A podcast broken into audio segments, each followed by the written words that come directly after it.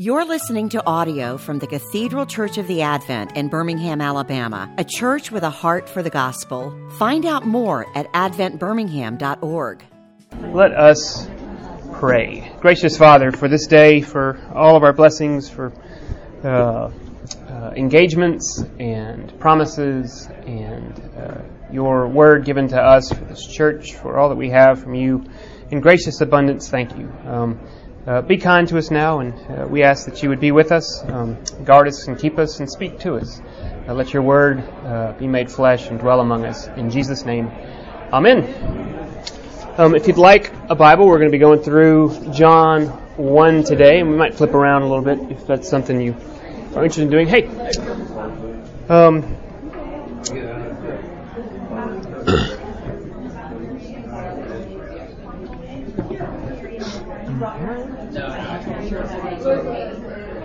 Hello, John. I'm sorry. That's all right. How Happy you are. I'm okay. Thank you.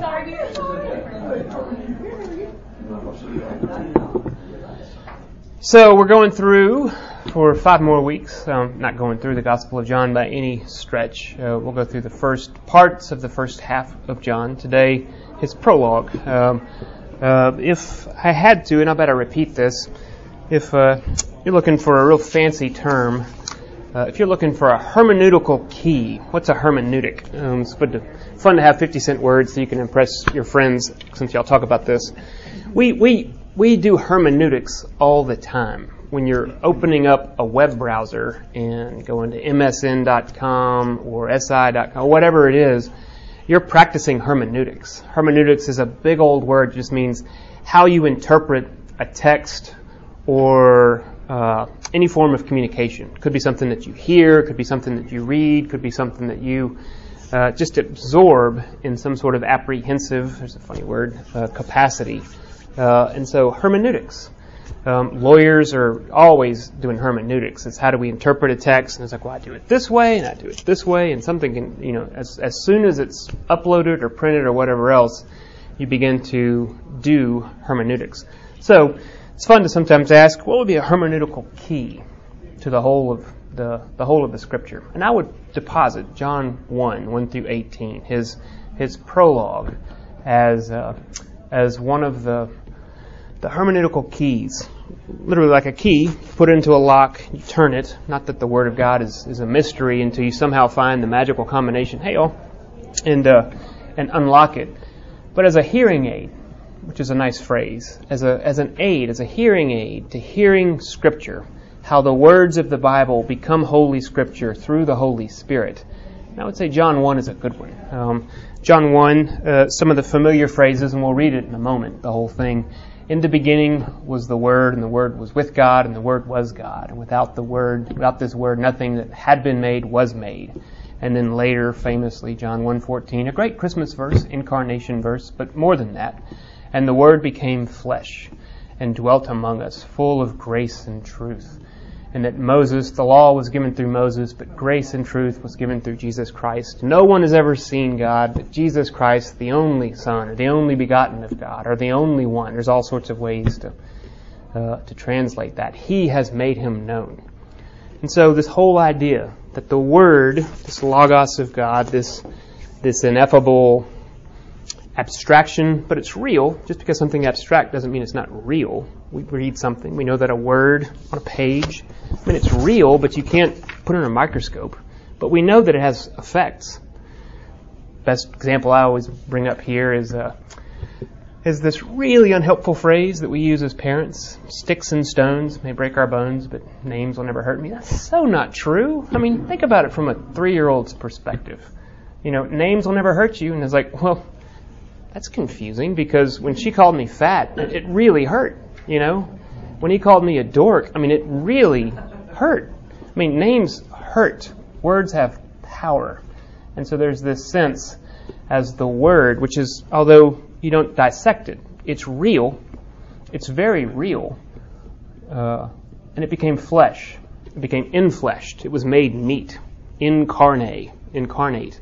And it was incarnated in front of us.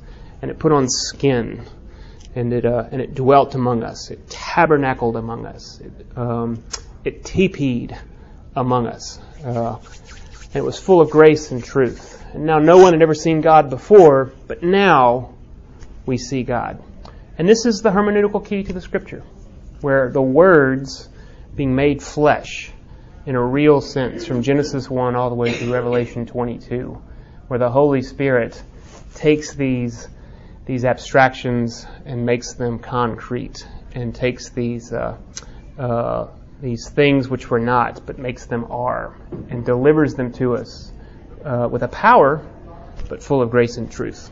So now I'm getting ahead of myself, because before we get there, uh, I'm going to look at a bunch of art today. You know, it's just like what I do. Um, let you kind of absorb this while we talk about it. Before we get there, this is Jacob wrestling the angel, by the way, just to give you a context from Genesis thirty-two.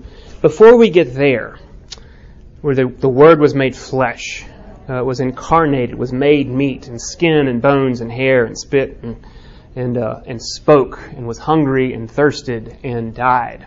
Before we go there, we have to go to the other part, because that was no one had ever seen God until God made himself known by taking his word and making it flesh. Before that, we think of this. We think of God as he exists in himself. So the first words of the Bible and the first words of John one, we kind of know this. In the beginning. And then Genesis one says what? God. And we think about that. We stop right there. We're four words into the Bible, and already we have a lot to think about. Um, in the beginning, God, which means that God was already there before the beginning began, which is really weird. You know, that's the whole sort of, whoa, you know. Um, uh, I always think, you know, it totally dates it, but everybody's about my age. Um, Animal House, you know, Donald Sutherland's character, great character. It's like, wow, you know. Um, in the beginning, God. Um, and I strike that from the record. So, um, did not endorse Colorado or anything else. So. Um, before anything was, there was God. And that has to be known. And that God unlimited. God as he exists within himself. God totally free. That's the best word for it. That God is the only truly free, to call God a being. So you can't even call him a being until he makes himself known. Until he becomes flesh and bones and being. Because before that, he's just God. At best, he's an it. At best, he's a dark figure uh, that we know most likely as our adversary, before we know him as our friend, before we know him as the one who is for us and not against us. God, left to himself, is a threat. Um, and, and we get this. We get this in every other religion or in fairy tales or in any other way that we think about God, unhinged from being made flesh and dwelling among us full of grace and truth. Every other way we think of God, we think of him as um, uh, capricious, like a Zeus figure or something like that, who could be nice to us, but he doesn't have to. He might be nice to us if he limits himself to some form of karma, where we, you know, if we put in good stuff, he gives us good stuff, but if we put in bad stuff, he gives us bad stuff. God doesn't have to do that. If God is really God, and he's truly free, God indivisible as he exists within himself, but sometimes called God in his absolute sense. Absolute means free, which is why we give the absolution, and we're freed from our sins. Um, that the absolute God, as he exists within himself, um, is it is not at all self-evident that he is for us. Genesis thirty-two. Um, here is Jacob wrestling the angel, uh, wrestling God himself, who he doesn't know who he is.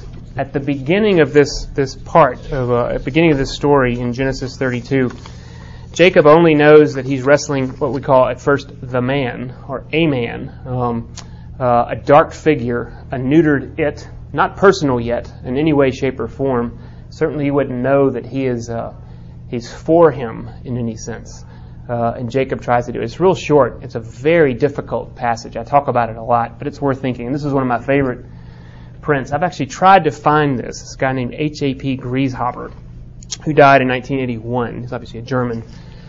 He was, uh, I think he was born in like nineteen ten, nineteen oh nine or something like that. So he was in the war. He was in World War Two, fighting for the Germans. Um, was captured, was sent to a concentration, not a prisoner of war camp, I think probably is a better word, in Belgium, I think it was, where he was you know, mining um, for the uh, for the Allies' effort.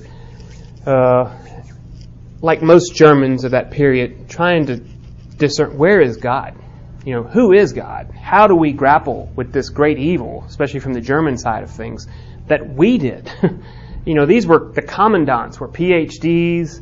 Uh, they would go home and listen to Mozart. Uh, they would they would read Goethe. Um, they would read their Bibles. They were the inheritors of Luther. You know, these weren't. It wasn't like culture saved them. Um, they were trying to figure out, who are we? What in the world are we doing? I'm sorry, Liz. I keep trying to find a way that everybody can see. Um, uh, Grieshaber wrestled with that, like a lot of his contemporaries, um, and he expressed it in art. And this is in a uh, a book, but I can't find a print of it. That was the whole point of all that. I wanted to get one. Um, Jacob wrestling the angel.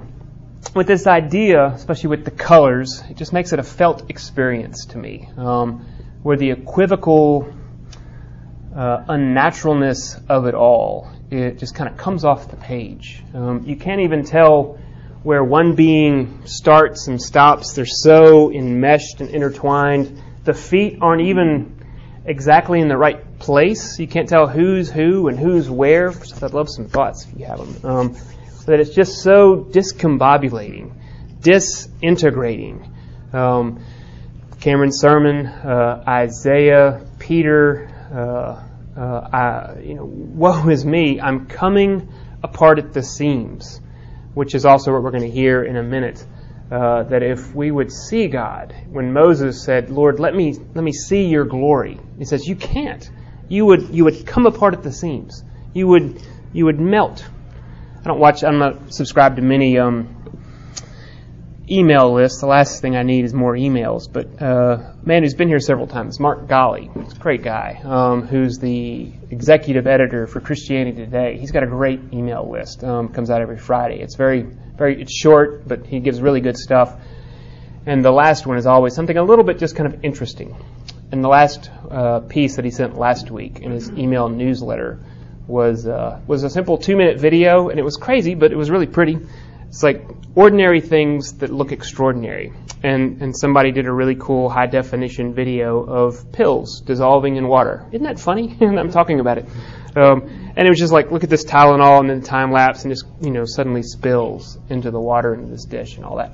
I'm saying all that because what there's the illustration of something just coming apart, just disintegrating, completely uh, being no more.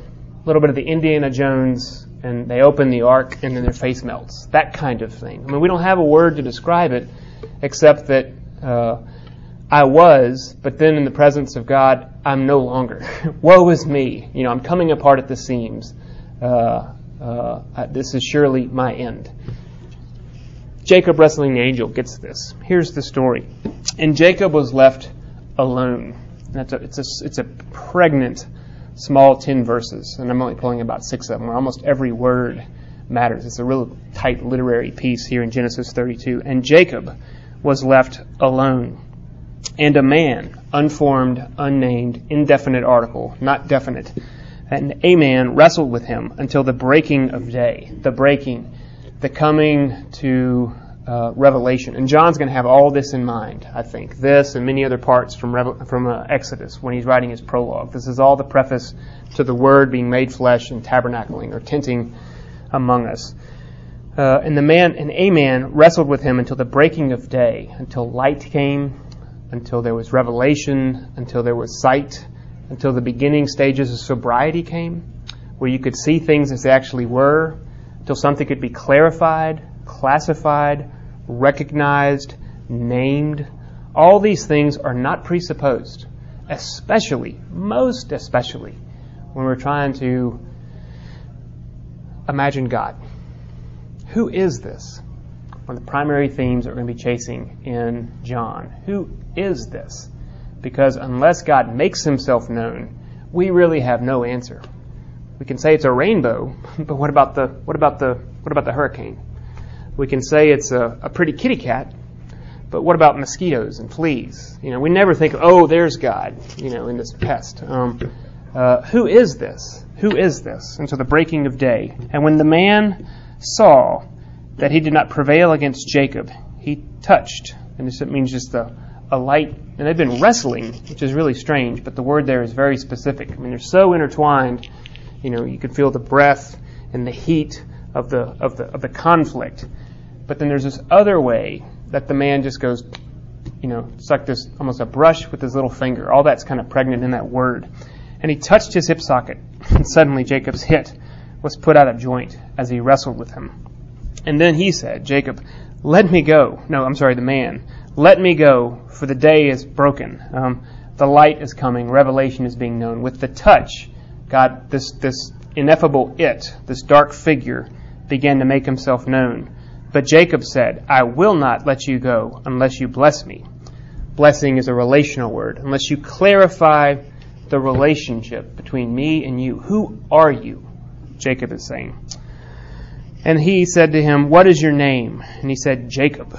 And then he, the, the dark figure, the man, the, the neutered it, said, uh, your name shall no longer be called Jacob, but Israel, for you have striven with God and with men. So that's where we get the name Israel. Um, he who strives with God, he who, he who has fought against God, he who has fought with God. We're not really sure how all that breaks out, but that's what the word means, Israel, is he who has been in this conflict with God. Uh, for you have striven with God and with men, and have prevailed. And then Jacob asked him, please tell me your name, reveal yourself to me. Um, uh, but he said, why is it that you ask my name? Why do you ask? I've already shown you all that I'm going to show you. Later we'll find there's more to come, but I've shown you what I will show you. Um, and there he blessed him. All that's in the background, I think. This uh, before John begins his his uh, uh, his prologue here at the beginning of his gospel, which he's doing what? He's writing his words that you may believe, so that you may have faith, so that you may be given certainty. For if we're under attack like this, if we are Israel, we're striving with God and with man, uh, and we're trying, and we're not sure. We're not sure. That's what we're seeking is certainty. We're not seeking understanding nearly as much as we're seeking, I'm okay.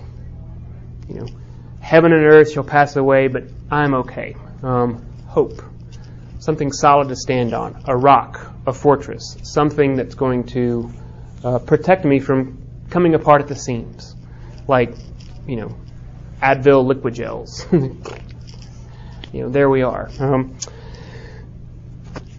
Any thoughts there? There's more to say about this. I love this painting. Um, uh, this idea of God first known as almost an it until he reveals himself. And we know it. And so we've got to be able to sort of hold both sides, because we know the hope that we have, which shall not disappoint us, that there is therefore now no condemnation for those who are in Christ Jesus. For I am convinced that neither height nor depth nor angels nor demons, principalities, nothing in all of the cosmos be able to separate me from the love of God which is in Christ Jesus our Lord. Full stop. We know that, which gives us the freedom to go back and say, who is this God? If he didn't reveal himself to us, if he's not self-revealing in his very nature, because that's the only way, that's the that's the weight of the Word being made flesh and dwelling among us, full of grace and truth. When we appreciate who God is, if he doesn't do that, then we realize this is, I have hope. I have belief. I'm being given something. I didn't even know it. Does that make sense? Any thoughts or questions? Yeah. Yeah, I was gonna say, yeah, Miriam. Um, when the man says, what is your name? And he says, Jacob. Is that more of like asking Jacob to confess who he is? Because Jacob means deceiver and grabber. And, grabber and, yeah. Or whatever. Yeah. Is that more to uh, to confirm that Jacob really knows his worthlessness and his sinfulness or whatever? Is that kind of I, I certainly think that's part of it. Um, I don't know if I could say, I don't know that I could say it. It's the whole of it. Um, but it's absolutely in there. I mean, what is your name? Deceiver, liar, he who grabs at the heel chases, yeah. Uh, blessing, being relational. The way I define blessing, because we bless God, he blesses us, we bless one another. It's a weird verb. kind of on this still. I've been here for about three or four years, so if you're in my classes a lot, you hear me talk about this. I'm still trying to figure it out. The best way I can figure it is, how do we bless one another? How does God bless us? And how do we bless the Lord? Let us bless the Lord. Thanks be to God. What does that mean? I think it means this. Oh, I see. The right relationship between me as a creature and God as the Creator, full of grace and truth. When we see it's sobriety, it's clarity. This is the word of repentance. This is why I think behold, we're going to hear it several times, is the word that always signifies behind. It's like, behold, oh, I had these glasses on, and now I've got a new set of glasses. It's a great A A phrase. And now I see things as they actually are. And this is blessing. Let us bless the Lord. Now I see that I am but a worm of a man. Save by His grace, I'm coming apart at the seams. But now He's lifted me up for no no good reason, except that an existing God as He exists within Himself. And He says, I know who you are, and I bless you. And now He blesses me, and that relationship is opened, that you may believe, that you may be given faith, that you may be faithed, the faith which is salvation, and, and, and lifted. And we bless one another. And now we realize that we're, you know, as, as has been said many times in different ways, we're nothing but mutual beggars who are telling each other where to find bread. Hey, come over here. Let me show you this man who, who, who knew everything I ever did. You know, this is amazing. You got to come eat. The bread of life is among us. Um, I think that's what blessing is. It's just clarifying the relationship, whether it's God to us, us to God, or us to one another. The, the, the, the three axes that I can discern as we think about the word blessing. So, who are you? I'm, I'm a deceiver. You, you dark figure, please don't kill me. Um, or maybe it's like, please kill me. You know, let me end. Uh, be merciful to me. Um, because sometimes it's more merciful to, to end my life rather than to suffer this way. And He says, your name is no longer Jacob, but Israel. For you have striven with God and man and have prevailed. And He's like, blessing. He's like, I don't know what this means. That's okay. More is coming. More is coming. So let's keep going, because um, I want to get through to the hermeneutical key of the whole of the Bible. It's a big claim. Um, the text work within John one. So the Lamb of God, we're going to be going there. We're going to go through the prologue to the first part, John one uh, through thirty-one. Um, couple of verses that talk about the Lamb of God, because we're going to hear that twice. We're going to hear it once, but it's twice in John one, which speaks of, behold, there's John the Baptist saying that word again, like, here's your glasses, which now you can see clearly. Behold, the Lamb of God, who takes away the sin of the world. What a word. What, you know, the significance of that? Just two places. Genesis twenty-two, this is Genesis thirty-two, but ten chapters before, Isaac uh, and Abraham, Abraham taking Isaac up, everybody remembers the story. Um, and Isaac said to his father Abraham, my father. And he said, here I am, my son. So we hear that echo, I am. Remember, that's going to be a big part of John. And he said, behold, there's the word, the fire and the wood. But where is the lamb for the burnt offering? And Abraham said, God will provide for himself the lamb for a burnt offering, my son. And then in Exodus twelve, this is the Passover, right in the twelve plagues of Egypt, right before he leads them out, and, and the, the Red Sea is parted, and they begin the forty years of wandering, right up to that, uh, in the, what, eighth of ten plagues or something like that. Go and select lambs for yourselves according to your clans, and kill the Passover lamb. Take a bunch of hyssop, just a branch, and dip it in the blood that is in the basin. It's weird. Um...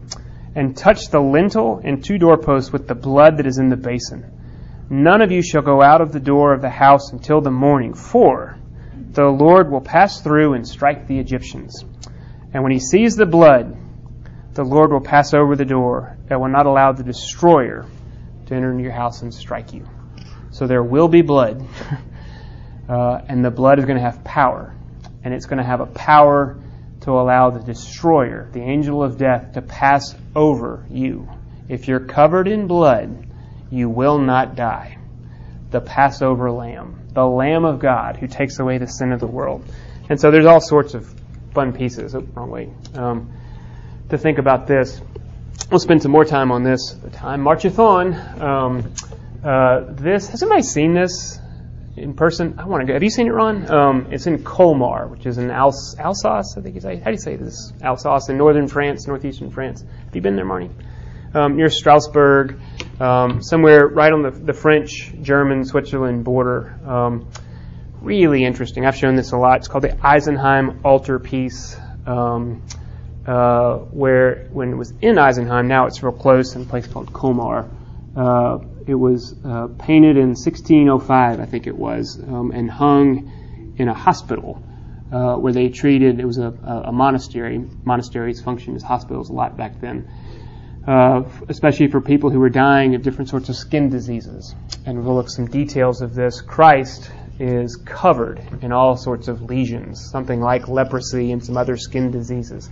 Uh, but we're, for our purposes today, we're going to be standing over here. This is John the Baptist with a Bible in his hand with what Karl Barth called the long bony finger, um, where he's pointing away from himself and pointing to the crucified Christ. And everything's disproportionate. You mean, look how large Christ is compared to the Marys.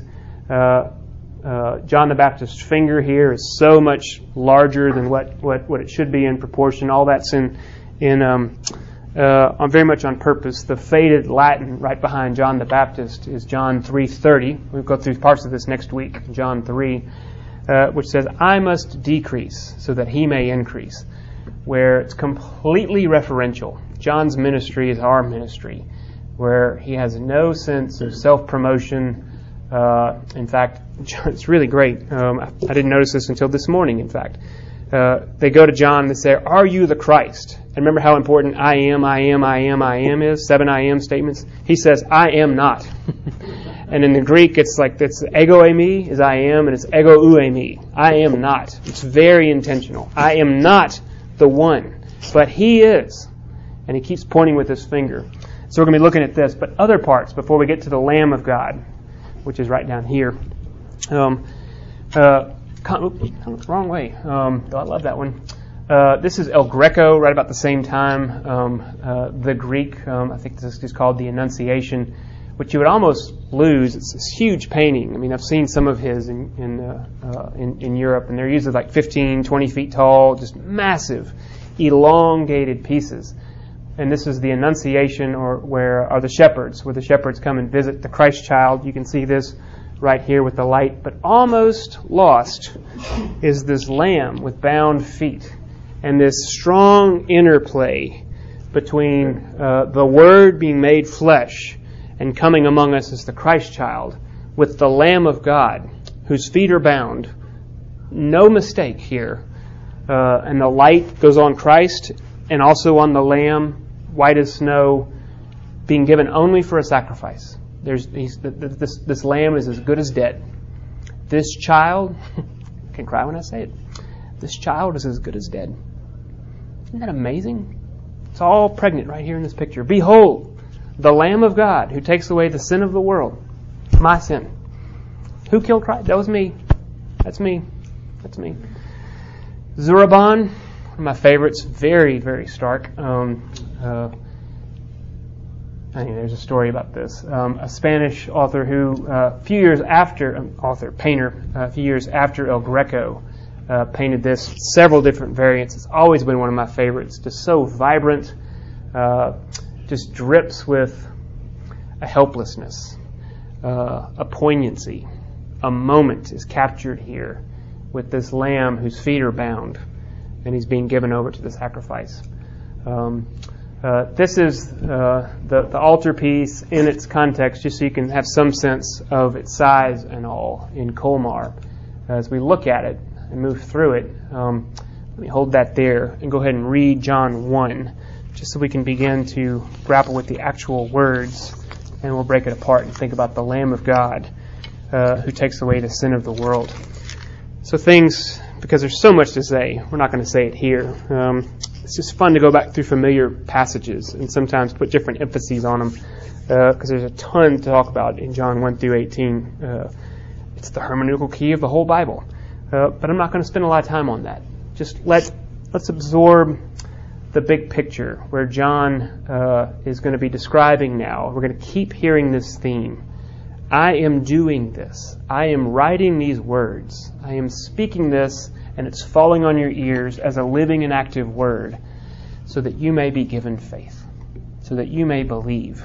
Uh, these wonderful ways that he says it in John twenty, um, let me find my notes, uh, where he says, ¿Dónde está?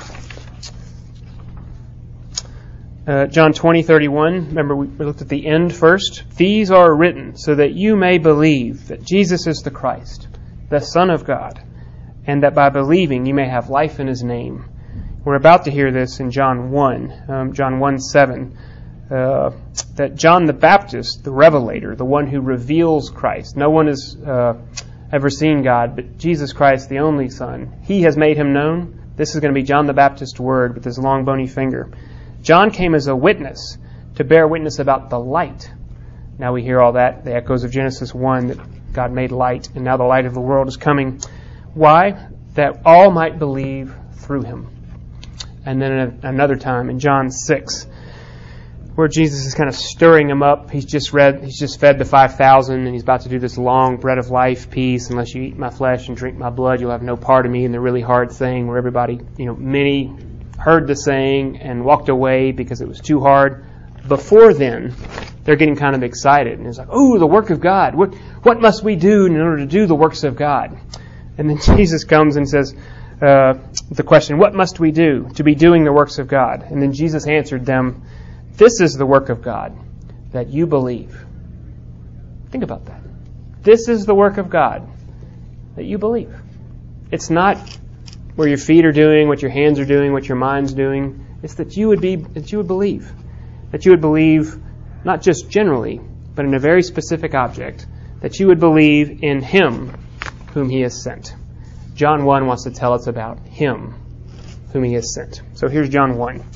In the beginning was the Word, and the Word was with God, and the Word was God. He, very personal, um, unlike the the man, the dark figure, he was in the beginning with God. All things were made through him, and without him was not anything made that was made. In him was life, and the life was the light of men. The light shines in the darkness, and the darkness has not overcome it. That's the whole part about darkness covered the, the face of the deep. I mean, the echoes just go through. And these are all going to be themes that John chases throughout his gospel. And there was a man sent from God, whose name was John. This is John the Baptist. And he came as a witness, to bear witness about the light, that all might believe through him. So there's our theme. He, John the Baptist, was not the light, but came to bear witness about the light. And skipping down a few verses, and the Word became flesh and dwelt among us. This dwelt, tabernacled, skeno, I think is how you say it. Um, uh, it's the same word um, in Greek that the Hebrew would say. And then, uh, when the, Israel was wandering in the wilderness, and they tabernacled, they set up these tents, these teepees covered with skin, and there God dwelt and cared for them, uh, uh, even while they were wandering in the wilderness. And he brings all that over, and he puts that right here. And the Word, this, this unifying, abstract Word of God, was now made flesh, sarx, carne, meat, bone. Uh, and he tabernacled, he tented, and he teepeed among us in an unhurried way. And he says, here I am. This is where I am. I am Yahweh, made flesh. Uh, uh, And he dwelt among us, and we have seen his glory. And there again, Exodus, where Moses went in and he said, you know, let me see your glory. It says, you can't. You'll come apart at the seams. You'll be Advil in water. But I'm going to take you. Full of grace and truth, he graciously says, I'm going to take you. I'm going to lift you and hide you in a cleft of a rock. So here's like this rock with a little crag. And I'm going to put you there, and I'm going to turn you around. And then, no, and then I'm going to turn around. I'm going to pass by covering your eyes, and I'll let you see my backside, which is really crazy. Your backside. The backside of God, is a, it's enough. And his face shone with the glory of God. And Israel couldn't behold it. And they had to put a veil over Moses because he shone with the glory of God. And it terrified him because God was an other, an it. To Moses, he'd become a friend, he who walked with God. And then Paul picks that up. I think, uh, we'll do that later. Um, uh, the glory is of the only Son from the Father, full of grace and truth. Remember, these things would not have been self-evident, but now we are being given the self-revelation of God. Um, and John bore witness about him and cried out, "This was he of whom I said, he who comes after me ranks before me, because he was before me." Because in the beginning was God. So before time there was there was the Word. And this is the Word who's now made flesh. For from his fullness we have all received grace upon grace. For the law was given through Moses. Grace and truth came through Jesus Christ. No one has ever seen God, the only God, who is at his Father's side. He has made him known. He has revealed him. Um, somebody will know the word exegete. Um, to exegete a text is to pick it apart. That's what this word, that's where that word comes from. He has exegeted God.